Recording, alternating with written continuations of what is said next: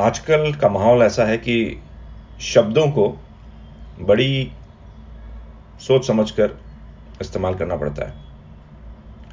Social media पे, Twitter, Facebook पे बहुत सोचना पड़ता है कि कहीं आप कुछ ऐसा ना लिख दें जिससे कोई बवाल हो जाए, कोई ऑफेंड हो जाए, कोई बुरा मान जाए। तो अगली कविता जो है, वो इसी के ऊपर है। शब्द। ये शब्द आज़ाद हैं। कहीं भी जुड़कर वाक्य बन जाते हैं। कुछ न कहते हुए भी बहुत कुछ कह जाते हैं। इन्हें खोज खोज के मन की गहराइयों से पकड़ लाता हूँ। तोड़ मरोड़ कर इनको पन्नों पर सजाता हूँ। कभी कोई कहानी, कोई कविता, कोई किस्सा या फिर सच बनाता हूँ। फिर इन शब्दों की रुई को धुनता हूँ। उस रुई के रेशे से एक नई दुनिया बुनता हूँ।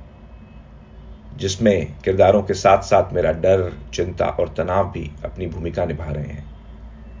सब एक साथ जब सोच की चक्की में पिसके निकलता है तो एक बनावटी रोटी की तरह परोसा जाता है, जो गोल तो है पर कड़क नहीं, क्योंकि सिर्फ़ शब्द आज़ाद हैं, मैं नहीं।